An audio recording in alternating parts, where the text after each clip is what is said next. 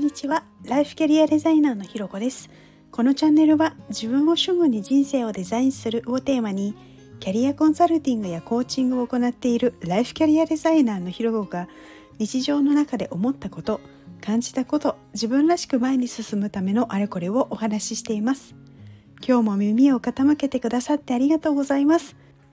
今日はできない自分を責めないというテーマでお話ししようと思います。いやゴールデンウィークですね。まあいろいろやるぞと思って意気込んでは見たもののあもう土曜日あ何してたかななんていう思うことあったりしませんか？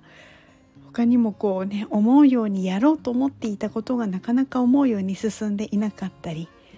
でこうそんな時何やってるんだろうなっていう自分をつい責めてしまったりとか。でもそんな自分を責めないっていうのもすごく大事なんです。もちろんこう改善できるところっていうのはあるかもしれないんですけどこう責めるほどではないと思うんですよね。こう例えばできなかったとしても、まあ、それだけ疲れていたのかもしれないですしこうスイッチを入れるどころかブレーカーが落ちるほどだったのかもしれない。それにこう友達とかからのお誘いでやっぱりそっちの楽しいこと優先したいワクワクしたいっていう方が優先した方が良かったかもしれない。で、まあ、人間なのでそういうところがあるのは仕方ないことなんですよね。なのでまあそれをねどうこうコントロールできるようなものでもなかったりします。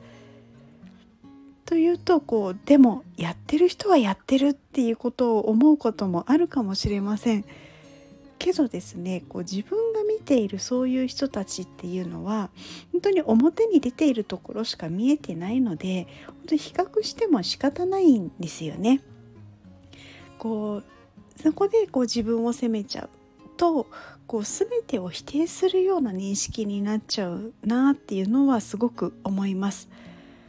こうでもこう全て否定するようなことばっかりではなかったはずなのでこうできていなかったところだけを見て全部を一つまとめて全部ダメだったみたいにこう否定する。そんな自分はダメだっていう風に責めてしまうっていうのはすごいもったいないと思うんです。なのでやれたこともちゃんと見てあげる。できなかったことでも良かったことは何かもちゃんと考えてあげるっていうことがすごく大事なことだったりします。例えばこうやろうと思っていた掃除をやらずに、まあ、ソファーに寝転がって動画三昧だったとしてもこう見たい動画見れたなとかその時間のおかげでスイッチ入ったなとか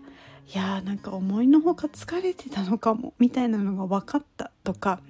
こう思うようにはいかなかったならいかなかったなりになんかこう自分にとって良かったこともあったりするものなんですよね。で、まあ、それにできたことは頑張ったこととしてよくやった自分っていうのをやっぱり褒めてあげる。でそうするとこうやればできるまたできるぞっていうマインドになってこう少しずつできるようにもなっていきますし同時にこう休むっていうことに対してもあんまり罪悪感があの減ってきたりもしていきます。